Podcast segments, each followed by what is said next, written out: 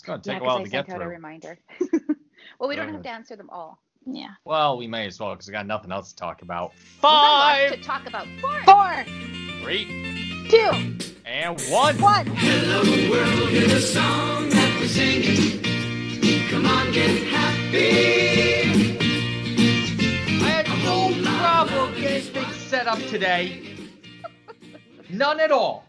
I do not have $2,000 worth of fucking equipment hooked up to one microphone to get it to work on Skype.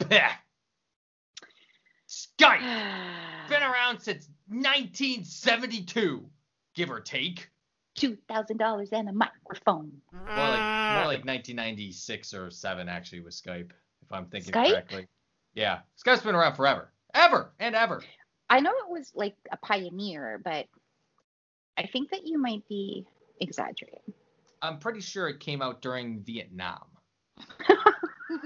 Initial release date 2003. 2003. But that's like a long time still. Okay. Years old. So now with that being the case, but it's younger than both my children. Does it mention at all? Wow. I mean, okay. Does it mention at all MSN Messenger?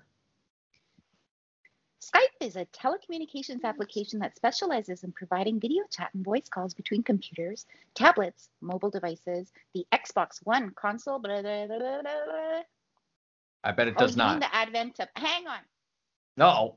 Throughout 2016 and 2017, Microsoft redesigned its Skype clients in a way that transitioned Skype from peer-to-peer service to a centralized Azure service. Ooh. And adjusted the user interfaces of apps to make out text. Huh. So in 2003, so this was operated. Yeah, in 2003. Yeah. And then all of a sudden, good year, as I recall. Came out of nowhere. Yeah. Songs About Jane by Maroon 5, which everybody. Why does everybody hate Maroon 5? I don't understand. I don't understand it either. Maroon 5 is so fun. My son, when he was a little boy, like little, he'd always ask me, because I would play Maroon 5 in the car, and he'd ask me for the pirate song. And it was that song. Whoa, whoa. Oh, which one was it? But he to him, it sounded like pirates singing. That's so cute. Isn't it the cutest? I love it. It reminds me a little bit of Alestorm's lovely hit, Yo-Ho, Mexico. Oh, I have a story about a pirate. I have a story about Alestorm. Did I interrupt it? No, I'm looking up the. Oh, no.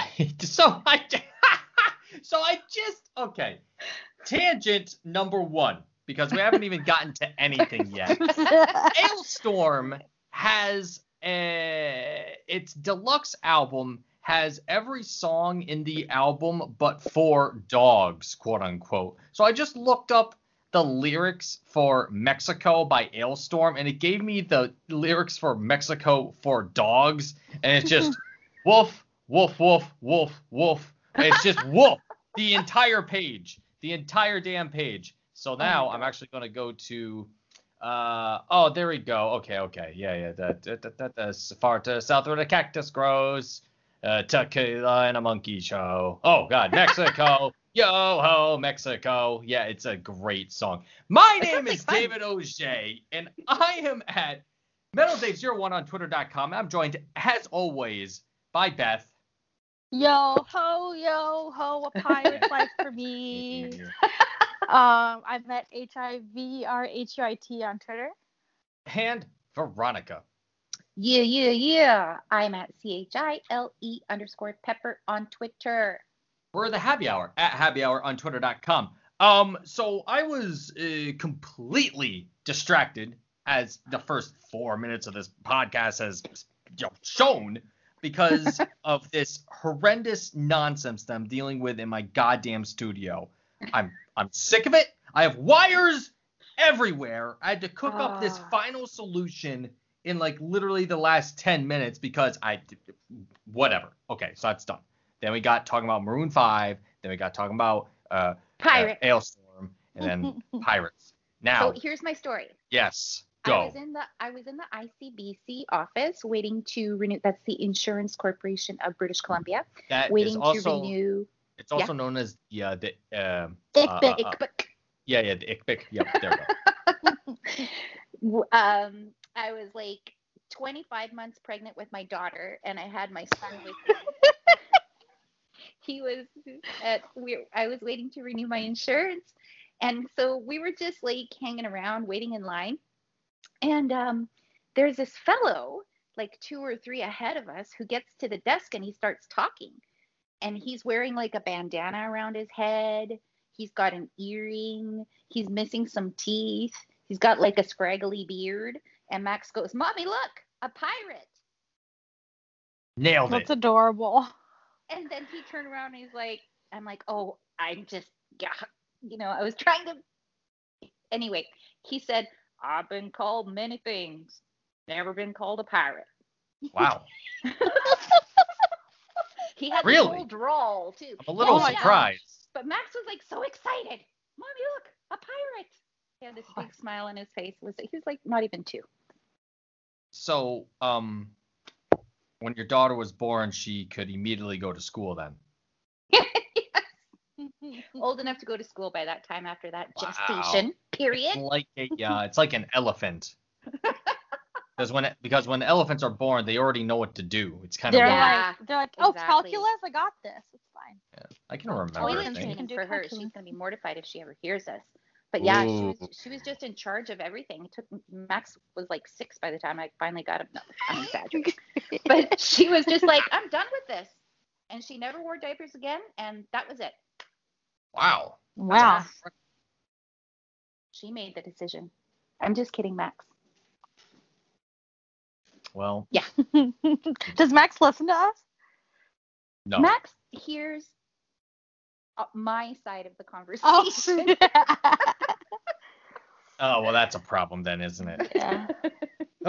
So, listeners, as you can tell, the Habs were eliminated from the playoffs. Yeah. So we have nothing Habs-related to talk about. Drafts coming. Well, yeah. Veronica does. Beth does too. I do not. I have completely washed myself of postseason hockey. I don't care who wins. I will probably watch the Stanley Cup final, but I just am not invested at all. What I am invested in, but I was not prepared for today, was getting such and such our almost draft picks that we might get in the whatever blah blah and etc. for the draft whenever that happens in early October, because there's now we're slowly but surely careening into yet another unknown with hockey. Because who knows, as we spoke to with John Liu last week, who knows when we're going to have another season of hockey? We do not know. And with that, that's all I have to say. Girls, take it. You go, Beth. Ladies, rather. Well, thank you, David. Women, actually. Yeah. What's wrong with ladies? I want to have it out right now. You said girls. I did say girls. I forgot we live in a society. Girls. Just red lips. Bigger tips. Girls. Don't make me get into what's wrong with ladies, honestly. I'm a bad feminist. It is. No, I don't. Wait, you said what, Veronica? I don't know what's wrong with the term ladies. Oh, I don't think there's anything wrong with ladies. Yeah, I like ladies. Yeah, okay. That's fine. Well, I like ladies, too. We don't. David, that much is clear. Okay. What were you going to say, lady? That's fine. Yeah. Do you have a hab thing that you wanted to say, Beth? No, I wanted to yell about Alain Vigneault. Then talk about Alain Vigneault. He's a bitch. He went from having our respect and our fear of him as a good coach. And it just went complete to shit in the matter of like a day. We couldn't talk about this with John Liu because John Liu is a respectable person. Yes. And we can't bring him down to the gutter that we roll around in. We're about to go into. Yeah. So, yeah, I have no love for Vigneault. Yeah. No. He's so blinded by his own privilege that he can't acknowledge the fact. Like, was it him that said that dumb shit about Matt Dumba, or is that somebody else? Though that was the Panthers guy. Matt Dumba? What? The guy that was like, I didn't realize Matt Dumba was of color. Oh, Neil Talon. Yes. Okay. Yeah. Yes. Sorry. Yeah. Okay. Matt, I guess you guys haven't seen Matt Dumba. He is literally brown. Like, I've seen him. He's. Oh, sorry. I meant like the listeners. Like he's. Oh. He's literally brown. He's brown. Yeah. He maybe thought Matt Dumba had a tanning bed. Anyway, but Alain Vigneault is just like, he just doubled down so much on his dumb bullshit that he pulled out of his dog's butthole. Like, it makes, like, look, I'm a brown lady. Veronica's a brown lady. I'm a brown lady. Dave's into brown ladies. He's very white. Dave likes brown ladies. Dave likes brown ladies. All right. It's only one of these episodes. But Dave is also but like Dave's a really Dave's an ally. He's a good ally. But oh yeah. Like, he's a great ally. We I don't know how to say it. Like, we have experienced things as not white people that white people don't experience. We have experienced things that Dave will never deal with. And Dave can see that, even though Dave can see, like, oh, like, I've got all this privilege. Yay, me, but let me see how I can use that to help other people. Dave has been to more protests and had more COVID tests as a result of these protests than anybody else that I know. So I can speak about that. I can speak about that briefly. And for some reason, you sound super close. So I was holding my. Is this better? Yeah, you can just lay it down. You don't have to hold it to your face. I mean, it's okay. Sorry. So, he's cranky today, folks. So yeah, because I was spending the last 2-3 hours. We know. Trying to figure out how this thing works. Story. Now. So here we go. Yeah. Anyway, no, I had a COVID test today because I went to DC to do the march down there, and tens of thousands of people, high risk of probably getting the COVID. So I went to UAlbany today, which has a testing center ran by the National Guard. Very lovely fellows. And I got a swab shoved up my nose. And I had this done before, and it was for 30 seconds. This one was only for 15 seconds, blessedly. But I think they substituted the extra 15 seconds that this one did not take by shoving it directly into my goddamn eyeball. Holy hell. Like, if I think about it, I can feel like a chamber. That hurts my eye right now. My eye is hurting. I can feel a chamber within my face that's just a void where that fuck thing was, regardless. But yeah, no, I mean, when it comes to these crazy, obscenely grotesque situations that we saw this past week in, what's the town called? Kenosha. I don't even know what state it's in. Wisconsin. It's one of the big ones. All right, Wisconsin. Where the cheese is. Gotcha. Thank you. So. That's right. Yeah. With the shooting of Jacob, is it Blake? Blake Jacobs? Jacob Blake. Thank you, Jacob Blake. And then Kyle Rittenhouse shooting two protesters. The Kyle Rittenhouse thing, I think is a little of an aside. That gets more into the political aspect of the zeitgeist, which is a term I hate using because it's so posh. Yeah.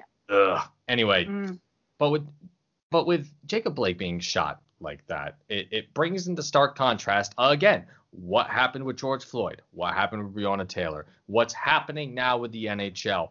Importantly, something that happened last week was a historic moment in sports. Historic.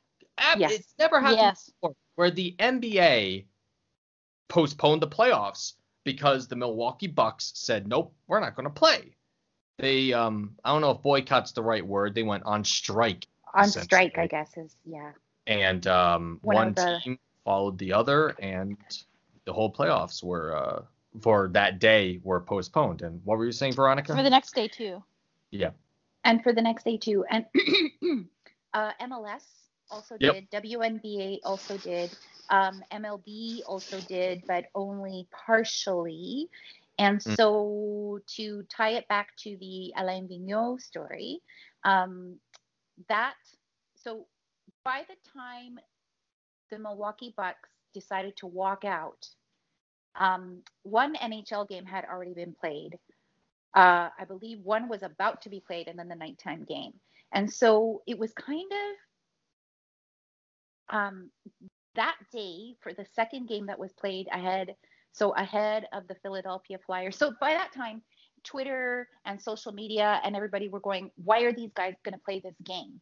Because we'd already seen what happened with the NBA walking out, right? And so people were already pissed about the privileged, elite, predominantly white NHL going through with this. And then I actually turned on that game because I was interested to see what their quote unquote moment of reflection was going to consist of. And it was actually embarrassing that they don't come out and say Black Lives Matter. To me, really irks me that, we skate for Black lives, rights. Against racism. Black Lives Matter really gets under my skin. But so he made a mention. I think that he made a mention of Jacob Blake, and then he said, we're going to have a moment of reflection. And here we go. Like, it wasn't even a moment of anything. And so that put a really bad taste in my mouth. But what came out afterwards, in the post-game comments or the post-game presser that Alain Vigneault did, was he was asked about, if there was any consideration of a walkout considering what the NBA had done. And what he proceeded to go on and on and on and on, like I am right now. Oh, my God. About how he has no idea what's going on in the outside world. He hasn't even read an article or a sports article or done anything ever since we eliminated the Montreal Canadiens. Like, why does he work that in? It's because he's a little bitch, number one, that he works in ever since we eliminated the Montreal Canadiens. Oh, so before you eliminated the Montreal Canadiens, you did know what Black Lives Matter was, maybe? Yeah. But you thought about it all you did. He works that in because he wants to rile us up, obviously. Mm-hmm. And he's very good at it, clearly. But I think that looking back on it, I cannot imagine that his PR person wouldn't have prepared him for that question about, I can't imagine. So I think that his little speech there and his little joke or, like his little routine there that he did, talking about how he doesn't know anything. And I guess I'm just a hockey nerd. Oh, shucks. All that. I think that backfired on him for many reasons, but mainly because I think that there's no chance that he did not know about that NBA walkout.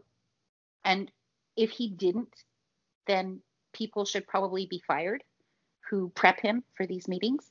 I think that he was just trying to completely not answer the question, perhaps in effort to deflect any criticism on his players for going ahead and playing the game, right? That's what I think that he was trying to do, and it backfired on him because of the backlash. And I mean, people were calling him racist, all that shit. I don't believe any of that shit.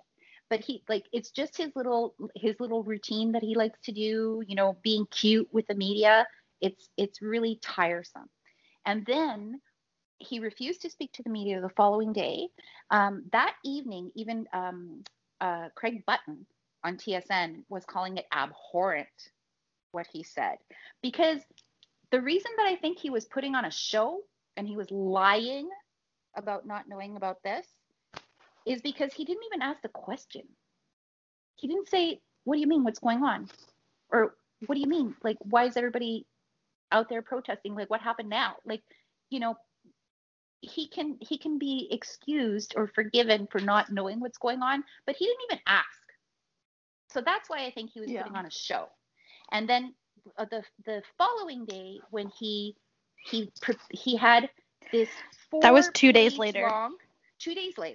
four pages long of a prepared statement, and then he took no questions and left. And in these 4 pages, as you know, in that article that I shared with you guys on the weekend, he made a speech. He was like this full-on sanctimonious speech about how good a person he is and how he answers to nobody and shaming anybody who would criticize. Like, it was just, it was so stupid. He made himself the victim.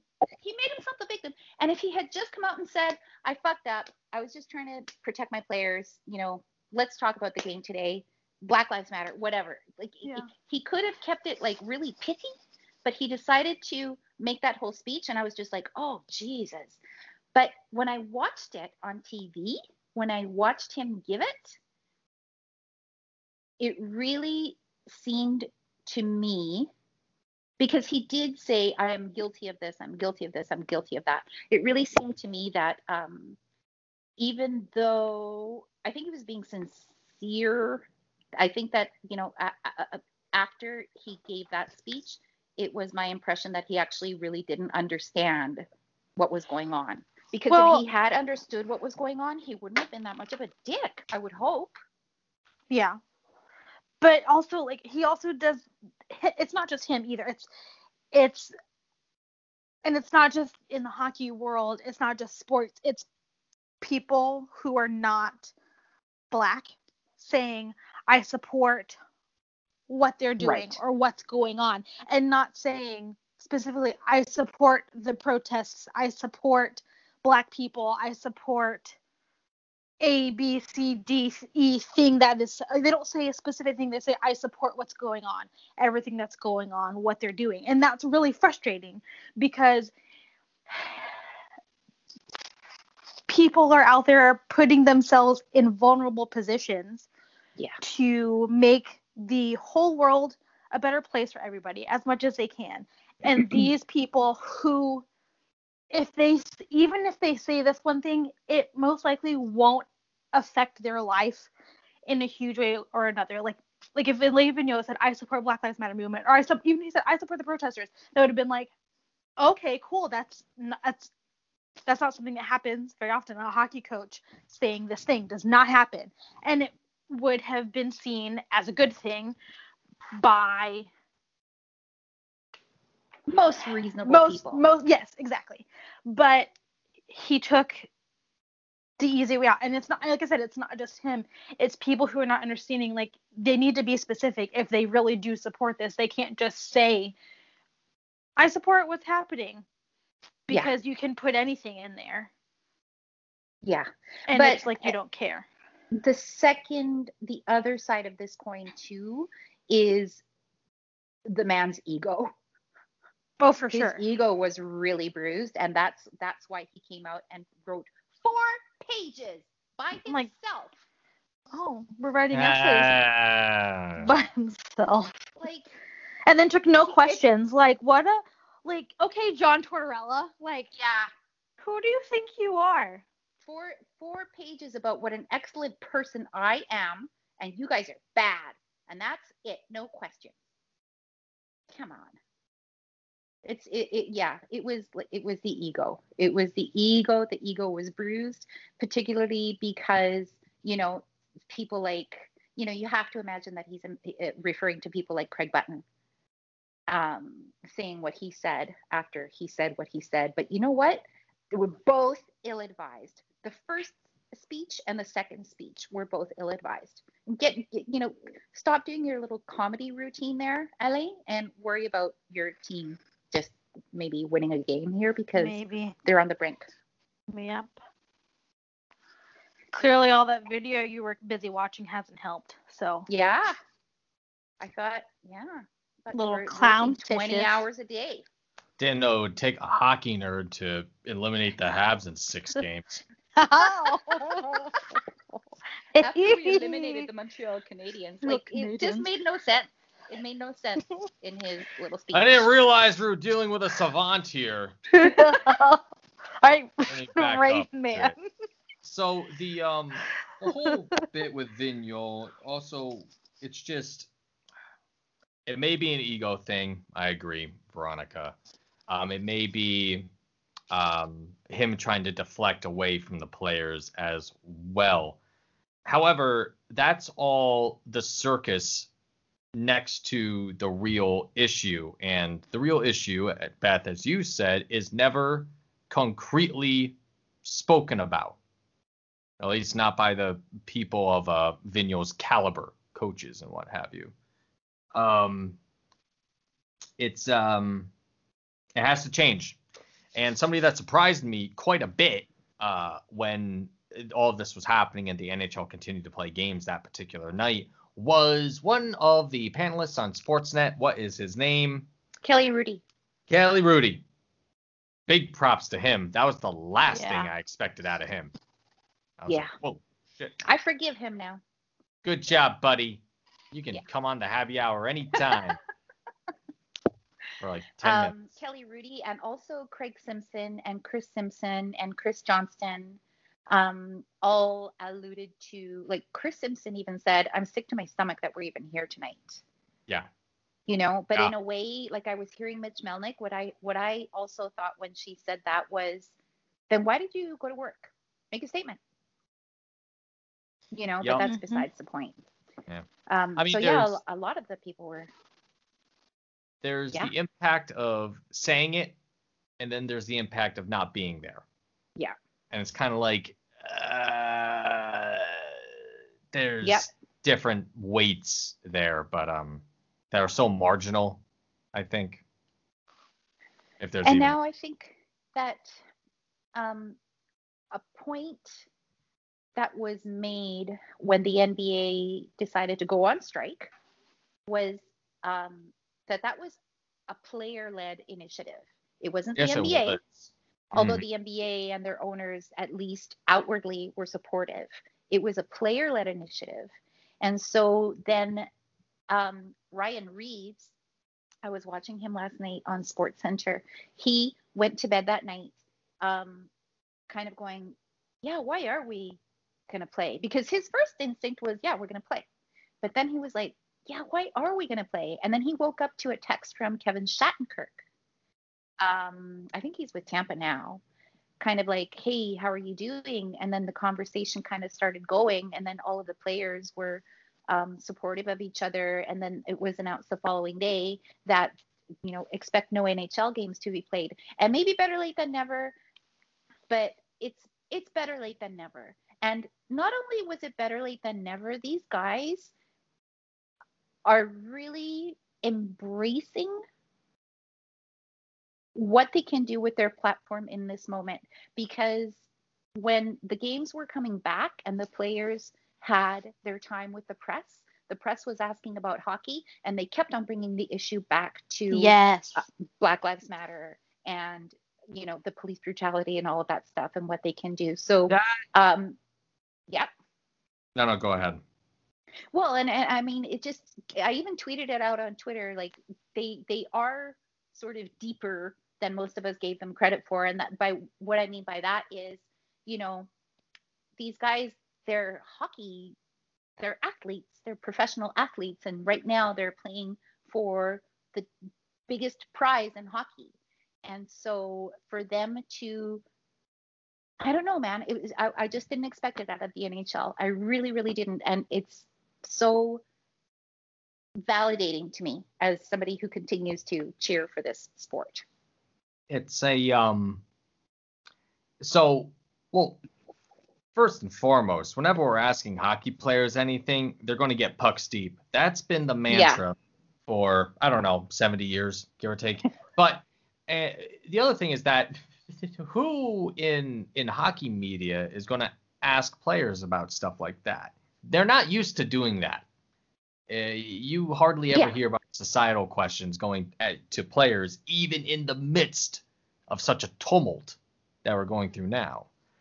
So it's really interesting. And I had a good point to make. Oh, I just remembered it. Thank God. So you were talking about how better late than never. I agree. However, L. Sharpton in D.C. did not mention the NHL when talking about the strikes. Yes, I saw that.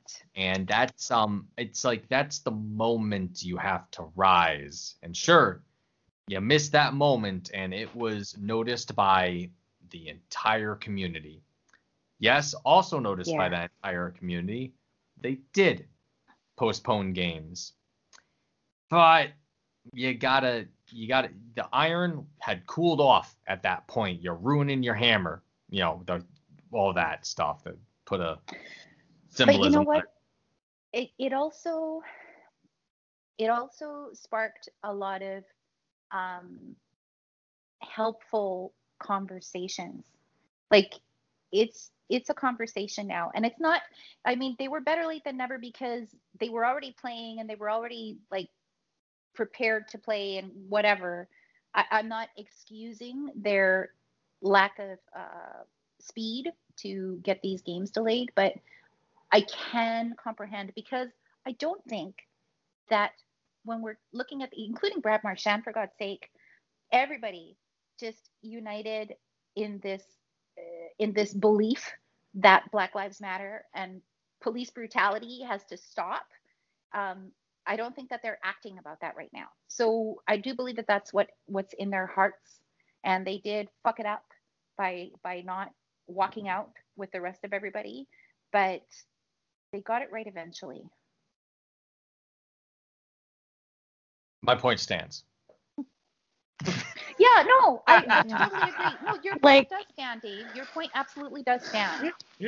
No, but I understand. I know what you mean. It is good that they're doing it. Yeah.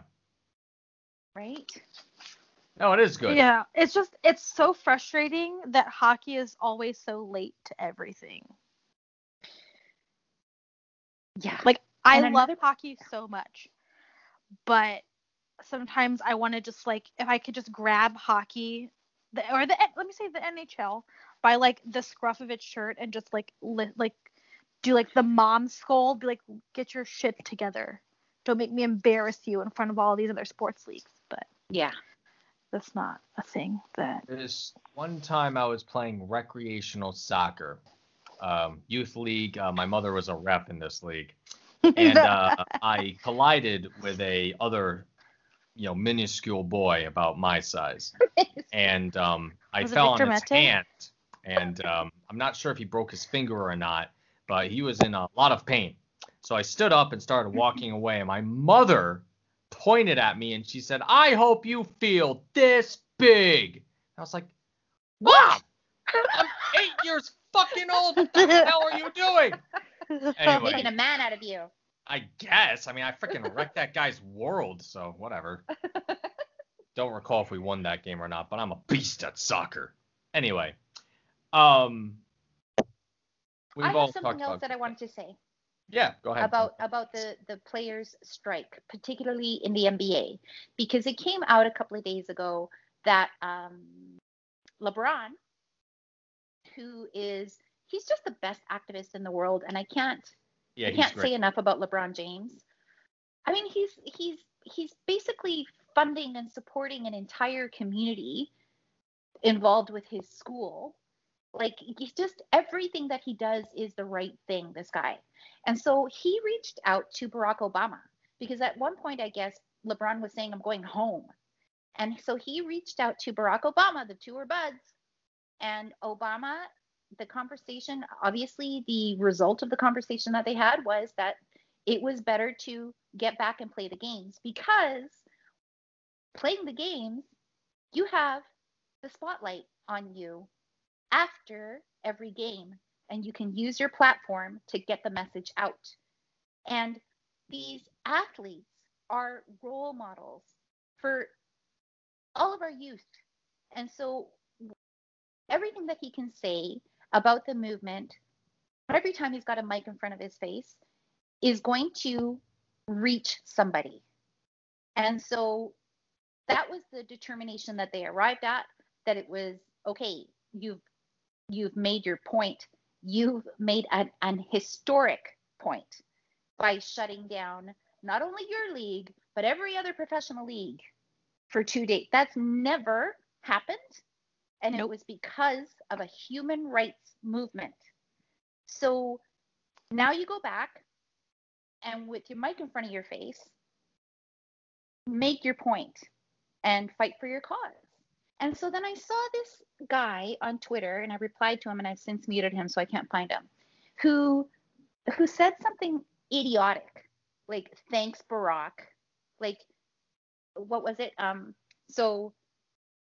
What did he call him? Like, he called Barack part of the oligarchy, because I guess he thought that the NBA should not have resumed, and he just didn't get it. And then that kind of opinion gets regurgitated and becomes pervasive online as well. There's just so much noise out there that it's annoying. And if I have to see another tweet from one more person in my timeline who's replying to me, trying to justify the shooting of Jacob Blake, I'm gonna throw things. It's fundamentally inhuman that you would want or think that this is good for people to be shot 7 times in the back in front of their children. I don't understand. I don't understand how anybody could try to justify that as it's somehow a good thing. And on the other hand, this other kid, this 17-year-old terrorist who goes and murders 2 people, and his mother drove him there, and she's dressed up like a combat war veteran or whatever.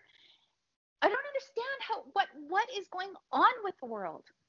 Stop trying to tell me that the guy who got shot 7 times in the back while he was unarmed deserved it. I've had it. Straight white guy here, longtime listener, first time caller. All of those, anybody that's defending the officer that shot Jacob Blake, you can go fuck yourself. You're a fucking idiot, a detriment to society, and a bootlicking fascist. So fuck you. The officer that did that is a complete fucking idiot. Should be tried, put behind bars for the rest of his life until he rots. Kyle Rittenhouse is 17. I'm not entirely sure how, minor adult laws apply to that kid, but he too mm-hmm. should be put into a jail for the rest of his life until he rots. I don't care how young he is. He fucked up and he wanted to be a cop. So fuck them. That's very telling. It is very telling. Yep. So, thank you, Veronica. And thank you, straight white man, for calling. He's very white. We appreciate your opinion. Not us. You can go to bed tonight. Uses 45 sunscreen. You can go to bed tonight knowing that your opinion was heard, acknowledged. You can warm up some milk to help you sleep at night. Put a little vanilla in it, but he probably doesn't have any in his house. No, does not. That's very true. Now, I think we're a little past the halfway point of the episode at least, and I think we did do something Habs related. So we're gonna take the truck and we're gonna bring it back onto the highway. Swing it around. Just gonna swing it around, get out of the dirt roads of authoritarianism and fascism. Which is definitely an interesting thing that is happening. But we decided to take questions from our listeners. And we got a good batch. I had something that I wanted to say about Phillip Danault. What about Phil? What'd he do? So last week he was asked freaking guy. Yeah, go for it. Because of the rise of our 2 very young, talented centermen who were significant contributors in the postseason for the Montreal Canadiens. Because we have some goddamn depth. Yes. At center. He was asked, was it Arpon? Our friend of the podcast, Arpon Basu. Friend of the podcast, Arpon Basu. Was he there? Angles. I can't remember who asked him, but I can't tell him apart. They're all friends. They're all friends. They're all with beards and with glasses. So he was asked if he was prepared to take on, and I'm paraphrasing here, help me out if you can, to take on a less offensive role with the club because of how well Suzuki and Kotkaniemi performed. And he said, well, no, like, I love producing offense, blah, blah, blah. Well, by the end of the day, everybody on Habs Twitter was trading him. What do you expect him to say? He is a proud professional athlete. Playing hockey is his job. And hockey is a competitive sport. If he had answered any other way, I would have been disappointed in him. Yeah. And they're still trading him today. It's just ridiculous. That's exactly what he's supposed to say. Well, fuck you. That's what he's supposed to say. Yeah. At this point, I think we're trading the whole farm because it's the off season. And we're acquiring Patrick Laine, apparently. Yeah. Oh, I saw that. May as well for Domi Caulfield and a first. And I saw Domi Paling and a first. I'll do it. Done. See you later. Bye, Paling. Yeah. For a first? With a first, though? We can't trade a first. No. I don't care about picks anymore. Yeah. No. I want to take all 14 of our picks and shoot them into the sun. I am sick of it. Take the cap space with you. Yeah, you know what? You know all that money? You don't fucking get it. You don't get it. So there's this YouTube channel I watch called Good Mythical Morning, and they do this thing where they eat fast foods, like food, like entrees from fast food places around the world, and they try to guess what country it's from. And sometimes the person who's losing gets 11 darts at the end. And they just throw them all at the map at once. And that's like what I pictured you doing with all the draft picks. I can just see David one of these days. You guys look out. Sometimes I get very angry. And my anger is gun? Quiet. With a t-shirt gun. Him and like his fan Zamboni. The fan Zam. Just blasting. We love your rage, Dave. We do. It's when my rage gets quiet. That's when bad things happen. Oh, I know. That's what the kids say too. So that's when I take all of the draft picks. I just throw them into the ocean. The primordial soup of the draft, and we're not even going to have a taste. So we can be real salty. Anyway, questions. Yeah, exactly. That's all I wanted to say about Phillip Danault. Yeah, leave him alone. Leave him alone. Fuck off. God forbid a man have feelings. Yeah. And emotional range. And actually says something that isn't just a bullshit canned answer. Yeah. Imagine that. He has passion. Yeah. Imagine that he wants to be on the Montreal Canadiens and play an important role. Anyway, questions. Let's go. Okay, question. Read the question. Yeah, we got a few of them, don't we? So, number one from Habs fan 22 Siash, who is usually in charge of our F-bomb rating. Oh, right. Yes. If I'm correct about that, I think I am. Which former Hab are you guys rooting for? Uncle Nate, Cousin Nick, Radulov, Sergachev, that guy who used to be captain, or only future Habs like Barzal or Fleury? I have an answer for this. I do too. Same. None of them.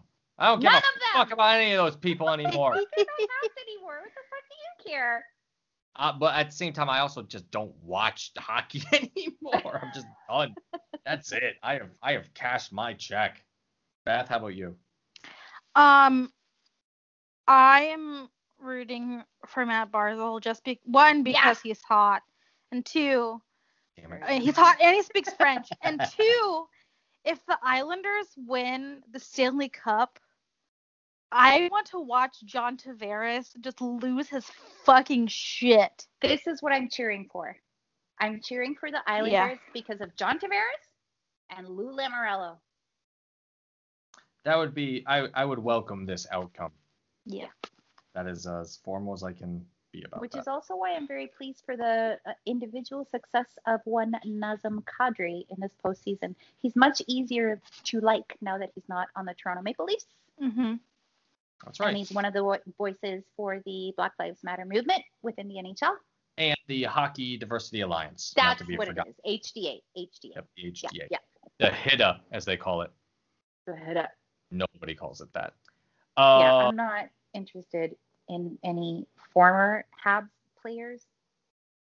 Like, why? How does that even work? Yeah. It's ridiculous. Next question comes from our good friend D. Good Stick Lecky. What are y'all looking forward to most? When next season gears up. And also, this is a two-parter. If you had to be stranded on an island with three Habs not named Shea Weber or Carey Price, and your survival depended on the Habs you choose, who would you be stranded with? Avec pourquoi? I know who. Okay. I would want. If I can't have Shea Weber, give me Ben Sherratt so that he can chop wood and catch food. All right, that's Nick Suzuki, all right, because he is so smart. He's a wonderkind. Yep. If he doesn't have all of the survivalist skills, I'm sure he can invent them. Yep. So that is very helpful. And number 3, I want Victor Mete because he's got a good sense of humor and he loves being silly, which is my favorite thing. Yeah. You still have to enjoy entertainment. Yeah. There you go. And what are you looking forward to next season? The kids. Romanov, Suzuki, Kotkaniemi, just them having the confidence of what they were able to accomplish in the off season, in the postseason, even though they were eliminated in the first round. Mm-hmm. They got some really valuable experience there. And so for me, next year, it's the kids for sure. And whatever happens in this off season, because I think that something exciting will happen. Hmm. Interesting. Yeah. Let's see what Bergevin thinks about that. All right, Beth, here we go. So I'm most excited. I want to see what happens in Noé Joulson. I'm on tenterhooks waiting to see if he, like, what happens at camp, if he goes to the Rocket or the Habs, and then what his story is through the next season, how long he's with whichever team he ends up with, when he moves. I just want to see. I love Noé Joulson, and I want to see what happens with him. If I were on an island, I'd pick Noé Joulson because he can do things. Like he said, he would have been a firefighter if he weren't a hockey player. So I imagine that he can is a capable human being. Brendan Gallagher, because he's fun, but I feel like he also he can cook things. So I'm like, hey, I found this island squash. Can you grill this somehow? And he'd be like, I'll figure something out. And then Phillip Danault, because he likes to be out on the water, so he could build us a boat. Right. Excellent choices. Good call. Excellent choice. As for myself, let's see. What am I looking forward to next season? I'm looking forward to watching a fucking game next season. For starters. Please, God. Yes. As for the Habs themselves, what's the thing I'm most likely looking forward to? Yeah, I think Romanov's my guy. I want to see how he adapts. I want to see who he gets paired with and everything. He's the guy that I think is going to be the axle upon which the defense moves, depending on how well he does, because we're either going to get more of the same next year, or we can be more dynamic defensively with him. Now, my picks for the island getaway with David Auger. Definitely Jeff Petrie. 100% going to bring that guy along. Rationale, please. Why? He looks like an outdoorsy fellow. Okay. And if he can raise 8 kids, then he can probably survive an island. Same thing with Dale Weise, my other pick. Whoa. I have a feeling that when push comes to shove, that nature would not bend him to his will. And then we need somebody to eat. Steven! Oh, Tomas Tatar. No. I definitely take Tatar as well. If all three of those guys seem like guys that could get stuff done, and I think we would all survive together. Yeah. Very well. Very funny. Tatar. I feel like you guys would all have your shirts tied around your heads within the first 5 minutes. No, they'd be all tied around our waist. We all have flannel shirts. Be like, man, it's hot out. Oh my God. Poor Tatar. Good question. Can't even.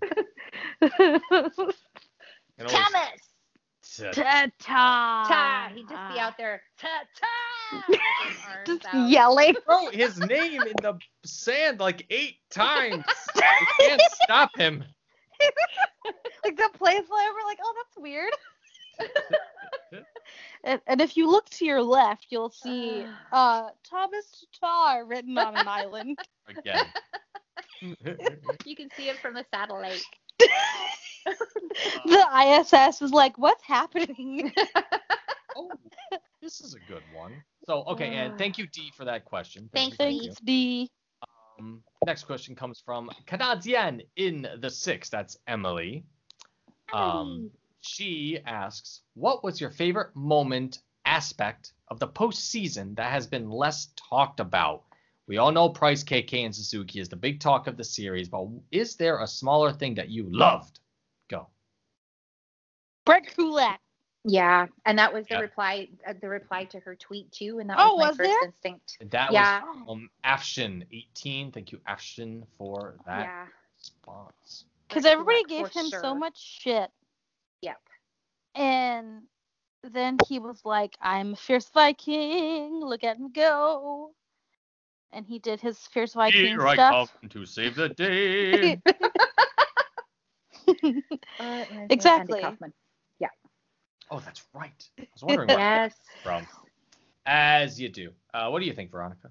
I think the same thing as Brett Kulak. If I can't pick Kotkaniemi, because of the way he came out blazing and throwing bodies around, it's got to be Brett Kulak, because he had that good first season with the Habs. Like that very good season where the Flames were immediately regretting their decisions, and not so great last year, and we might not know why, but so, I mean, he had it in him, right? And so I'm glad that it's back, baby. Yeah. Especially when it counted. Yeah. Because playoffs are when it counts. Yeah. So, and that's another aspect of the whole postseason for the Habs and how they showed up and shocked everybody. I don't care how many people changed from their opinion that the Habs were going to be eliminated in 2 games to, oh, well, the Penguins were shitty. No, I mean, they have a lot to be proud of in this postseason. And even, you know, I know they hit a lot of posts. I know they had a lot of bad luck and everything else, but they acquitted themselves quite nicely. Puck luck. Puck luck. Yeah. You know puck luck. Now, Alain Vigneault. Mm-hmm. I just want to hear from Michel Therrien. That's all I care about. I want to know what he's thinking. They never talk. Yeah, I know. The assistants never talk. I've been giving some thought to this. There was one thing I wanted to mention, but I think Mueller got enough attention for taking over for Claude's spot. Because that was a gargantuan job to have to go through. No shit. One of the things, though, that I don't think was talked about a ton was Jake Evans. Yes. Yeah. Welcome to the game. He was fantastic. Yeah, he was. Not just the only time he got in trouble was against the Penguins when he got, you know, freaking taken out of a game. Yeah. But after that, damn, he wised up. He looked very good out there. So I was really happy for Jake Evans. Very mature. So I was very happy about just his overall play. Just he nailed it. And yeah. It's only to be expected from a former captain of La Notre Dame. So. Well, we noticed it last year, too, with his very brief stint with the Habs there. He completely looked like he belonged. He did not look out of his element at all. So if he can stay healthy, my goodness. My goodness. Yeah. So now comes a difficult question from Simiel, Lekanen N1 fan on the Twitter, who also has his own podcast. Might as well hit that up. Right? Yeah. And it's not in his bio, so no one will know what you talk about, Simiel. We'll plug it later. It's about movies. They talk about movies. We'll put it in the tweet. They had something about Batman. Anyway, the Batman. Which players do you think is not there at puck drop next season? It can be because that player wasn't re-signed, was sent in the AHL, or was traded waived. So which player is not on the at puck drop? So who's not in the opening roster? Oh, I don't know if I'm being influenced by accidentally listening to Tony Marinaro more than once last week, but it just seems that because it was weird for me that Claude Julien, did we mention him last week? He's back and he's healthy and he's feeling better than ever even. I would be shocked if we missed that with John Liu. But it's a possibility. Last week that we talked to John Liu? Okay. Yes. Yeah. Okay. So obviously, so it was that 2 years anyway, ago. So he's doing fine and feeling better than ever, in fact, and fully intends to be back behind the bench. But what he said about Domi was that they see him as center, which came as a surprise to me because I think that he thrives more at wing, even though he had his most successful year as a center in his career. And so faced with that fact, that they see him at center, how does he slot in on this team where all of a sudden we have an abundance of riches at center, including Jake Evans that Dave just mentioned? And so it's going to be interesting. I don't know what was going on with Max Domi in this postseason or what's going on there. But if you're thinking about making a trade or doing something like that, I wouldn't be surprised if this is a move that Marc Bergevin makes, even though he's a huge fan of Max Domi and his passion. I don't know. I've seen a couple people say that the higher-ups are agreeing with Domi as being a center because they know that they can get more on the trade market if he's marketed as a center. They can get a better return. Right. And, I mean, Max Domi is not exactly a bag of pucks. Like, you could do something very attractive. Yeah. I agree. And David? Right. I think it's Dale Weise's time. But that's not like. I know that's not like surprising, but like he has a $2.33 million on contract. He's a UFA next year, and of all the players that we've seen play, I don't think he's one of the guys that comes back. If I wanted a more controversial pick for something, I don't know. I don't see too many things being moved all that much. We got cap next year.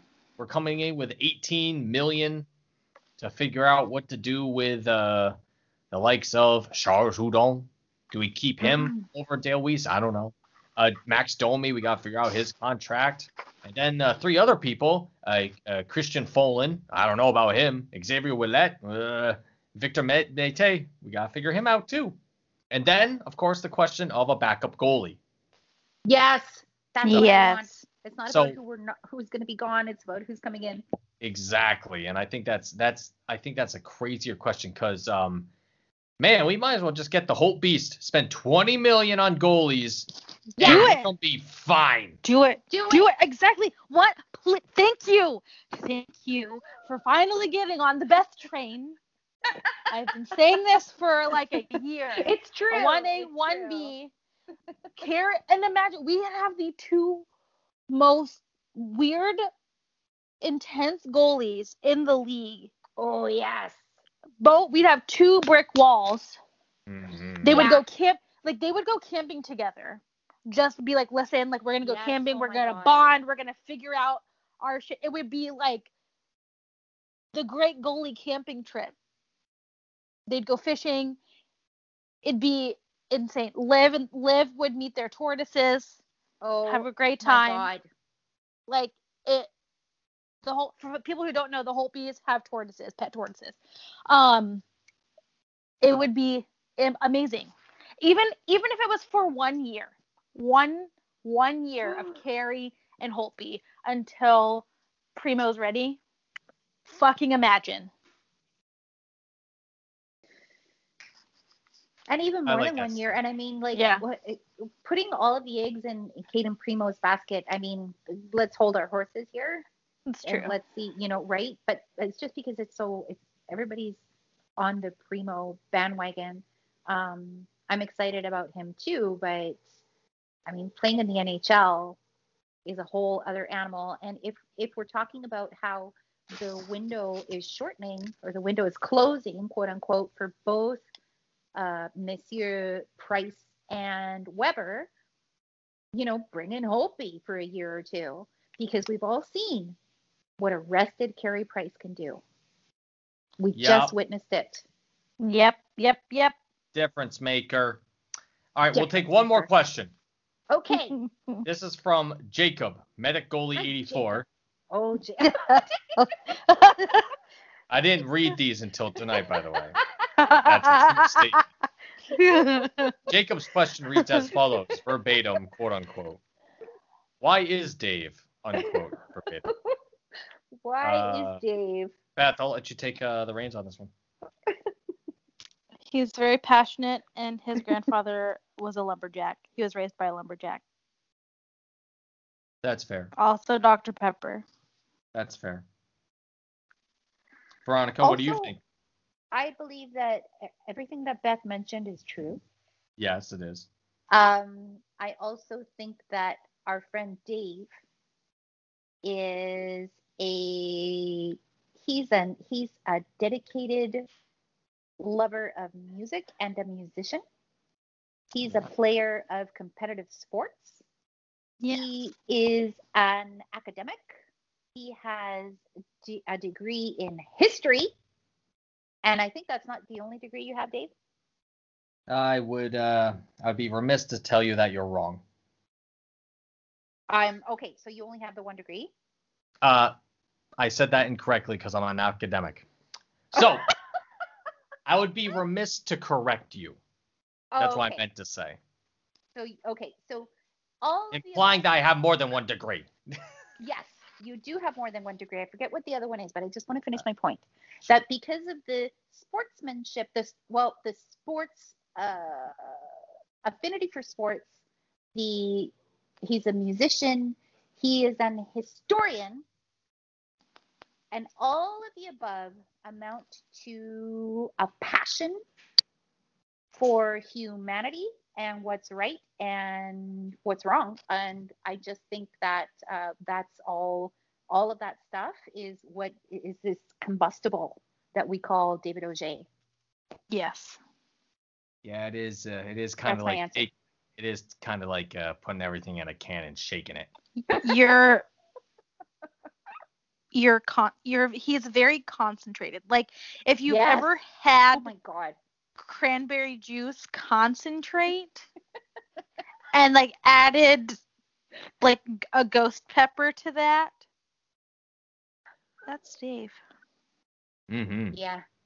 Delicious. And understanding history means not repeating it, which is why he's really fucking pissed these days. Yes. I'm usually angry. Yeah. He's very angry. Thank you. That's incredibly nice. My nerd rage, thing there. Yeah. The other degree I have, since it was breached, yes, informatics, data science. Oh, right. Mm-hmm. Interesting combination. Yeah, I did that, though, out of necessity because the computer science program at UAlbany was far too difficult.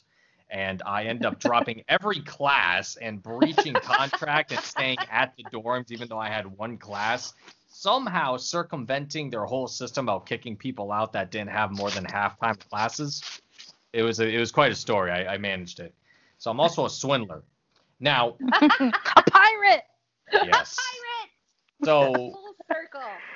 So what happened is that, okay, I'm not going to manage computer science, but what I can manage is history, because I can write a paper about anything. And that's why I have the history degree. Went back to school years later to finish up a computer technical degree, and that's why I have my informatics degree. And that's why I have a vast chest of education degrees for whatever reason. It just so happened to be the thing, because it's also I went to college during the crash in 2009, and it was just it was a completely different world back then. But all that doesn't matter, because all of you were very nice, very sweet, and I appreciate your comments. And I think the world of both of you. You can't sing. Don't know much about history. I can't say don't know much about biology. You have to replace it with another subject. Yeah, don't know much about fascism. French I took. Dave, you know a lot about fascism. I know a ton about fascism. I thought you were going to say fashion. I have 3 textbooks hanging in my shelf that deal specifically with the rise of fascism in Wehrmacht, in the Weimar Republic in Germany. What's hilarious to me is how people have completely taken over the word fascism and have no idea what the meaning of the word is anymore. It's kind of like how people don't understand the difference between communism and socialism. Yeah. That will be our next week's episode. Yeah. Bye. But let's if you have a smartphone and you have a word on your phone, you can highlight that word. And then you can click look up or define, and your phone will just give you the definition. You don't have to Google it or anything. Yeah. You can highlight that word, and it'll look it up for you. And then you can learn what it means and use it properly so that you can clearly communicate your thoughts to other people and not fuck your own shit up. Boring. Very helpful. That was about fascism. Yes. The fascism's boring. Bye.